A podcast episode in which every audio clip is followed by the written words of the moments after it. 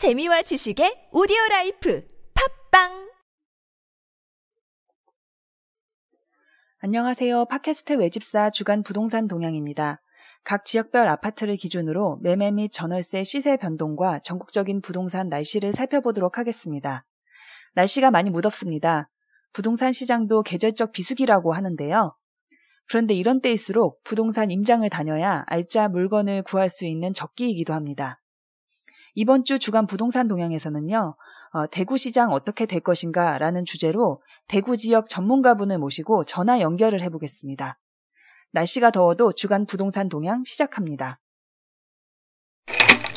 매매 가격 주간 총평 부분 2016년 8월 1일 기준 전국 아파트 매매 가격은 전주 대비 0.02%를 기록했습니다.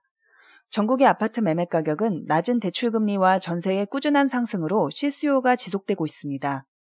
서울과 지방 부동산 시장이 양극화를 보이고 있으며 기준금리 인하로 매매가가 서울 수도권 재건축을 중심으로 상승세로 전환했습니다. 서울의 재건축 아파트 매매 가격은 지난주에 비해 오름폭은 둔화됐습니다. 상승세는 주춤하지만 서울 재건축 시장에 대한 관심이 이어지면서 오름세를 지속할 것이라는 전망입니다. 이어서 각 지역별 아파트 매매 가격 주간 변동률을 알아보겠습니다.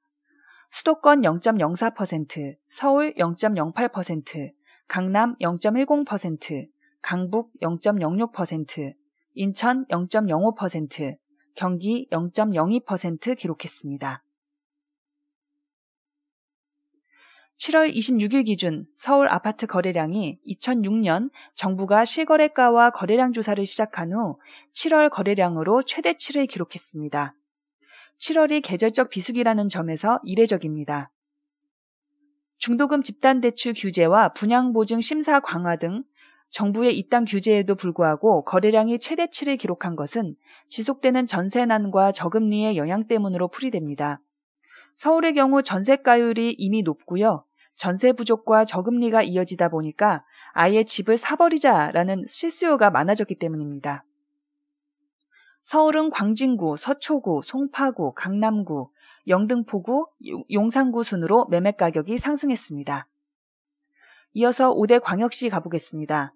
부산 0.06%, 대구 마이너스 0.04%, 광주 마이너스 0.01%, 대전 0.02%, 울산 마이너스 0.02% 기록했습니다. 지방 주택담보대출 규제와 조선업종의 구조 조정을 앞두고 매매가가 약세를 보이고 있습니다. 부산 해운대구, 부산 수영구, 부산 남구, 부산 연제구, 부산 기장군 순으로 오름세를 보였습니다. 기타 지방 마이너스 0.03% 기록했습니다. 제주 서귀포, 춘천, 익산, 원주 순으로 상승세를 기록했습니다. 금주 전국 매매 가격 상승률 상위 랭킹 알아보겠습니다. 1위는 제주 서귀포 0.24%. 지난주 3위였던 제주 서귀포가 이번 주 1위를 차지했습니다. 제주 서귀포는 땅값이 전국에서 가장 큰 폭으로 오르는 지역입니다. 올해 상반기 전국 땅값이 1.25% 오른 가운데 개발 호재가 끊이지 않았던 제주가 상승세를 이끌었습니다. 지난해 11월에 있었던 제주 제2공항 건설 발표가 큰 영향을 미친 것으로 보입니다.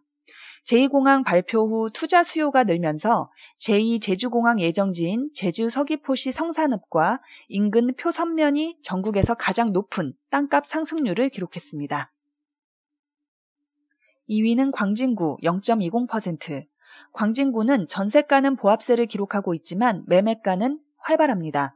지난 7월 다세대 연립주택 전세 실거래가에 따르면 광진구 광장동 워커이 빌리지 전용 면적 125.14제곱미터가 보증금 5억 7천만 원으로 최고가의 전세 계약이 되었다고 합니다. 3위는 서초구 0.18%. 국토교통부의 상반기 아파트 실거래가 발표 내용을 분석한 결과 서울 아파트 매매가 평균은 5억 734만 원으로 2010년 하반기 이후에 처음으로 5억 원을 넘어섰다고 합니다. 구별로는 서초구 아파트 실거래가가 평균 10억 1,487만 원으로 전국에서 가장 높고 그 다음으로는 강남구가 뒤를 이었습니다. 분양시장 신키워드 7080, 7080년생 7080 제곱미터 아파트 산다라는 기사를 보면요. 구매력을 갖춘 3, 40대 실수요층인 7080년생이 주택 거래 실수요층이라고 합니다. 자녀 1명에 방 3개짜리 주택을 선호하고요. 이 면적이 7080 제곱미터라고 합니다. 국토교통부 분양권 실거래가에 따르면 2016년 상반기 거래된 분양건은 총 6만 9,697건으로 조사됐습니다. 이 중 전용 70에서 80제곱미터 분양권은 총 거래량의 63%를 차지했는데요. 신고된 전국 분양권 실거래 내역을 토대로 분양가 대비 웃돈이 붙은 상위 10개 단지 중에서 가장 높은 웃돈이 형성된 단지는 서울 서초구 반포동 아크로 리버파크 전용 84제곱미터라고 합니다. 한편 서초 아크로 리버뷰 신반포 5차, 방배 3구역, 신반포 18차 24차, 송파 풍납 우성 등의 재건축 단지가 분양 일정을 모두 9월 말 이후로 미룬 것으로 나타났습니다. 부동산 시장 여건에 따라 10월 이후로 연기될 가능성도 점쳐지고 있다고 합니다. 4위는 송파구 0.17%. 송파구는 저금리에 따른 실수요자들의 매매 전환이 이루어지면서 이번 주 4위를 차지했습니다. 송파구는 인근 위례 신도시와 하남 미사의 영향으로 매매 상승폭이 축소되어 역전세난의 우려까지 나왔었는데요. 실제로는 전세는 주춤하지만 매매가는 상승세를 이어가고 있습니다. 계절적 비수기로 인한 일시적인 현상이고 전세값이 안정화되어 가는 과정이라는 의견이 우세합니다. 앞으로 송파구는 서울의 재건축 재개발 때문에 거래가 계속 활발하지 않을까 예상됩니다. 송파구는 가락동 헬리오시티 입주 영향으로 2018년에 예정된 입주 물량이 9,730가구에 달하는 지역입니다. 5위는 부산 해운대구 0.14%. 부산 해운대구는 지방 5개 광역시의 공급 물량을 끌어올리고 있습니다. 공급 물량의 절반 이상이 부산에서 나오고 있는데요. 반응도 뜨겁습니다. 전국 청약 경쟁률 1, 2위가 모두 부산에서 나왔기 때문입니다. 지난 7월 아파트 전세 실거래가에서는 부산 해운대구 우동 대우 월드마크 센텀 아파트가 보증금 6억 3천만 원으로 최고가의 전세 계약이 되기도 했습니다. 전세 가격 주간 총평 부분 2016년 8월 1일 기준 전국 아파트 전세 가격은 장기 상승세를 이어가고 있습니다. 전국 평균은 전주 대비 0.01%를 기록했습니다. 전국적으로 올 상반기 전세 거래량은 1년 전보다 감소했으며 월세는 1년 전보다 2.6%포인트 증가했습니다.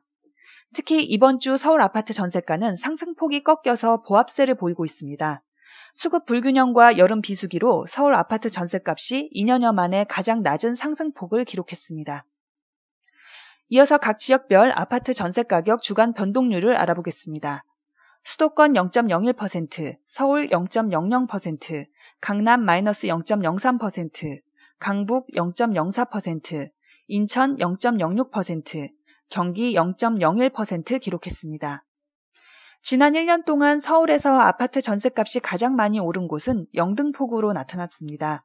KB 부동산 알리지에 따르면 2015년 6월 대비 올해 6월 말 서울 지역 전세값 오름세를 분석한 결과 지난 1년 동안 서울 아파트 전세값은 평균 6.32% 올랐으며 강북권이 강남권보다 많이 상승했습니다. 아파트 전세가율이 사상 최고치를 기록하면서 강북권의 빌라 공급이 대거 이루어졌다고 합니다. 국토교통부에 따르면 지난해 서울 지역 다세대 주택 인허가는 총 56,545가구로 집계를 시작한 2005년 이후 최대치를 기록했습니다. 이번 주 전세가는 그간 상승세를 주도해온 서울 강남권, 강남구, 서초구, 송파구 아파트 전세값이 약세를 보였습니다. 계절적 비수기와 인근 위례 신도시, 경기도 하남시 미사지구 입주 물량이 늘면서 전세난이 한풀 꺾였습니다.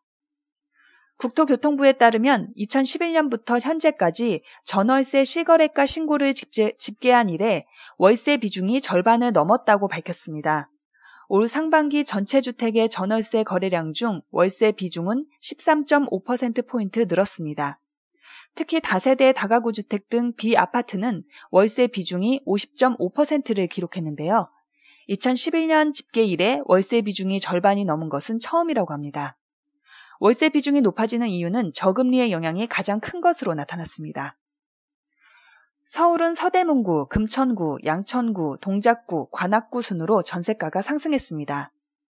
인천 경기도 지역은 경기 광주, 안양 만안구, 인천 계양구, 인천 부평구, 성남 중원구 순으로 전세가가 상승했습니다. 이어서 5대 광역시 가보겠습니다. 부산 0.05%, 대구 마이너스 0.06%, 광주 0.02%, 대전 0.03%, 울산 마이너스 0.01% 기록했습니다. 아파트값 상승세가 큰 부산이 전셋값도 크게 올랐습니다. 부산 해운대구, 부산 북구, 광주 동구, 부산 남구, 대전 유성구 순으로 전세가가 상승했습니다. 마지막으로 기타 지방 마이너스 0.02% 기록했습니다. 금주 전국 전세 가격 상승률 상위 랭킹 알아보겠습니다. 1위는 서대문구 0.18%. 상대적으로 저렴한 전세 아파트가 많은 서대문구가 1위를 차지했습니다. 2위는 제천 0.14%. 3위는 경기 광주 0.13%. 성남 재개발의 여파로 경기 광주가 전세가 3위를 차지했습니다. 4위는 부산 해운대구, 안양 만안구, 제주 서귀포, 부산 북구가 각각 0.12%를 차지했습니다.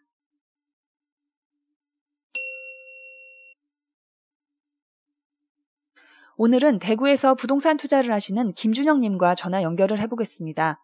김준영님은 직장인이면서 투자가이시기도 하고요. 강의로도 되게 유명하신 분입니다. 부부가 함께 투자를 하시고 계시고요. 네이버 블로그에 김준영 재테크 스터디라는 닉네임으로 대구뿐만 아니라 전 지역의 부동산에 대한 글을 꾸준히 올리고 계시는 분입니다.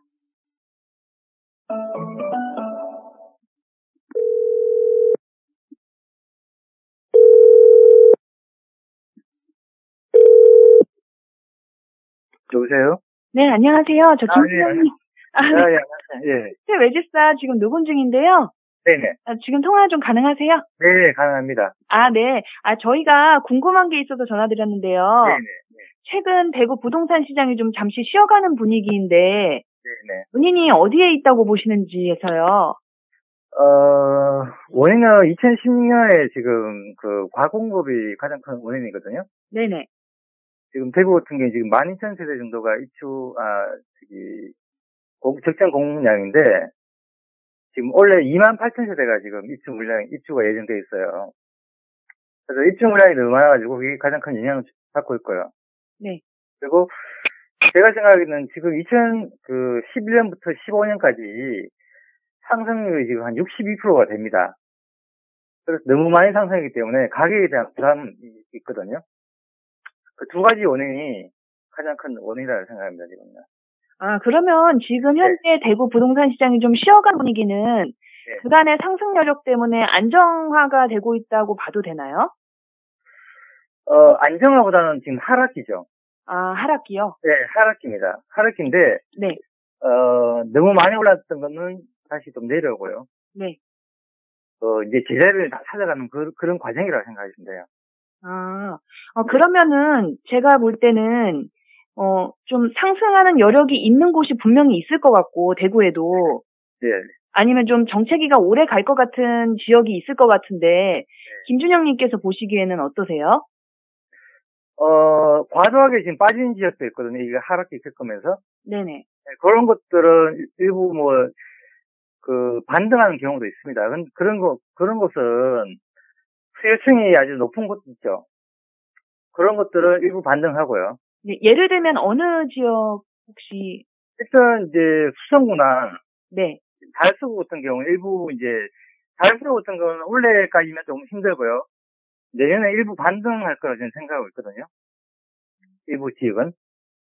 그래서 그, 그런 지역 같은 경우 실수요자분들은 어 한번 선택해 보는 것도 괜찮다. 그렇게 보입니다. 음, 앞으로 대구 지역 전망이 어떻게 될까요? 그 내년까지는 지금 물량이 2만 세대가 넘기 때문에 그 전체 시장은 좋지 않고요. 그 일부 지역에 지금 너무 많이 이렇게 하락한 지역은 이 반등하는 지역도 생기고요. 그리고 고축 같은 경우는 계속 힘들어질 것 같고 그리고 분양한 아파트들은 지금 재고 주택보다 조금 낮게 분양하거나 같게 분양하면은 수요층이 높은 것을 일부 피가 부는 것도 생길 겁니다. 그래서 지금은 대구시장 같은 경우는 지역마다 편차가 굉장히 심하고요. 그 수요층 높은 곳은 조금 가격이 회복되는 곳도 있고요. 그렇지 못한 경우에는 굉장히 힘들어지는 그런 경우가 많이 생길 겁니다. 그러면 실수요자들이 지금 현재 대구 지역의 부동산을 매매하기에 적기라고 저는 보고 있는데, 어, 그 부동산을 매매할 때 어느 부분에 중점을 두어야 될까요? 어, 저도 그렇게 생각하는데요. 네. 음, 제가 지금 가장 괜찮은 거는 지금 분양권입니다, 분양권. 그 어떤 분양권이라면은 재고주택보다 낮게 분양하는 분양권. 그리고, 뭐 공공복지나 이런 부분이요? 네. 그리고 지금 기존에 이제 분양했는 것들 중에서 재고주택보다 낮게 지금 그 피가 형성되면서 더 낮게 떨어진 분양권이 있거든요, 입주권들. 네. 그리고 5년 미만의 새 아파트인데 금매들 예, 이- 이런 것들은 제가 볼 때는 입주하면서 반등할 수 있는 그런 경우가 생길 겁니다. 이런 것들은 실수요자분들은 한번 선택해봐도 괜찮을 것 같습니다. 지역 같은 경우에는 어느 지역, 되도록이면 중심부 쪽이 좋겠죠? 네, 중심부고 원도심이어야 됩니다, 이거면. 원도시라는 것은 어떤 뜻인가요? 어, 원도심 같으면 대구 시내 같으면은 지금 지금 대구 시내의 가장 큰 문제가 뭐냐면 외곽에 지금 물건이 물량이 많다는 거거든요. 네. 그래서 외곽 물량을 빼고 나면은 원도심 자체에는 물량이 확실히 많지가 않아요. 아, 그래서 원도심이 일단 정리가 되고 나면은 그 대구 시내 안에 있는 물량들은 그렇게 많지 않기 때문에 그렇게 큰 영향을 받지 않을 거라 생각합니다. 그래서 원도심 안쪽에 있는 뭐 새 아파트 정도는 충분히 괜찮다 그렇게 생각합니다. 그러면 사람들이 살고 싶어 하는 곳은, 어, 공급이 부족할 수도 있, 있다는 전망이신가요? 어, 네, 수 있죠. 음. 지금 뭐 대구의 수성구나 이쪽 같은 경우에는 어, 입주물량 그렇게 많지 않거든요. 네. 예, 그 시기 지나면은 충분히 뭐 가격적인 것만 맞다면은 뭐 피도 붙는다 그렇게 생각합니다. 아, 네. 그, 말씀 감사합니다. 대구뿐만 아니라 전 지역의 부동산 전문가로 제가 알고 있는데요. 네. 예, 뭐 강의도 하신다고 얘기 들었는데 향후 계획이 있으신가요? 어, 네, 지금 제가 이제 그 스터디 방을 운영하고 있는데 네. 그 처음 하신 분들 굉장히 어려워하셔가지고 6개월 과정으로 이렇게 아주 디테일하게 제가 그 좀 수업을 하고 있거든요. 그거 좀 계속 운영할 거고요. 그리고 지금 그 가장 중요한 그 입주 물량을 지금 보여주는 사이트가 없어요. 예, 그래서 그걸 제가 직접 사이트를 오픈하려고 지금 어, 만들고 있거든요. 어, 그거를 계획하고 있고 그리고 지금 그 제가 같이 공부하는 그 연구원님들이라고 전국에 계시거든요. 전국을 이제 공부해야 되니까 그분들하고 지금 어, 전국 도시의 통계나 그 그런 부동산 관련된 내용들을 지금 정리해서 홈페이지 같이 이렇게 넣어서 이렇게 만들려고 준비하고 있습니다. 아, 네. 네. 말씀 감사합니다. 안녕히 계세요. 대구 부동산 전망의 김준영 님이었습니다. 주간 부동산 동향. 다음 주에 뵙겠습니다.